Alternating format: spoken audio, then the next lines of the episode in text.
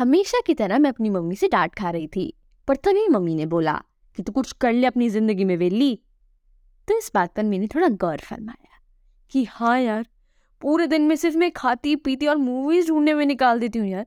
I I mean mean, महीने के महीने कैसे निकल रहे पता नहीं चल रहा है यार। बच्चे प्रोडक्टिव कैसे बनते हैं? अगर भाई बहन आप भी इस दुख दर्द पीड़ा कष्ट से गुजर रहे हैं तो आइए कमेंट सेक्शन में थोड़ा दुख दर्द ही बांट लें।